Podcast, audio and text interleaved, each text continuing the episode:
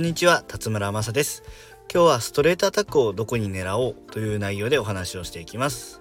ダブルスでチャンスが来た時や攻めたい時、ポイントを取りたい時にクロスのラリーだけではなかなかポイントが取れません。そこで打ちたいのがストレート。ここでストレートにどこに打てばポイントが取れる可能性が高いのか、これについてお話をしていきます。1つ目のおすすめコースは相手前衛のバック側です。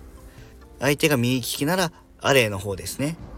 そこに打てば、基本的にバックが苦手な人の方が多いので相手は取りにくい上にミスの確率が高いです。なのでまずストレートアタックどこに狙おうと思った時はバックを選択肢に入れてみてください。次におすすめが前衛のサイドを抜くです。ダブルスはシングルスに比べてアレイコートがあるのでそこを活かしましょう。ただコントロールがちょっと難しいです。アレイを狙って落とせる人はなかなかいません。なのでコントロールは難しいですが、ダブルスのアレイコートを活かしてストレートをしっかり抜きましょう。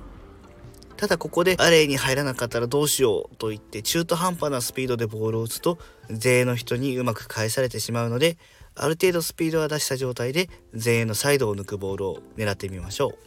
相手のバック側とサイドを抜くのはおすすめのコースでしたが、ここは注意のコースです。それは相手のフォア側です。やはりフォアの方が得意の可能性が高いです。なので中途半端なボールをフォアの方に打ってしまうと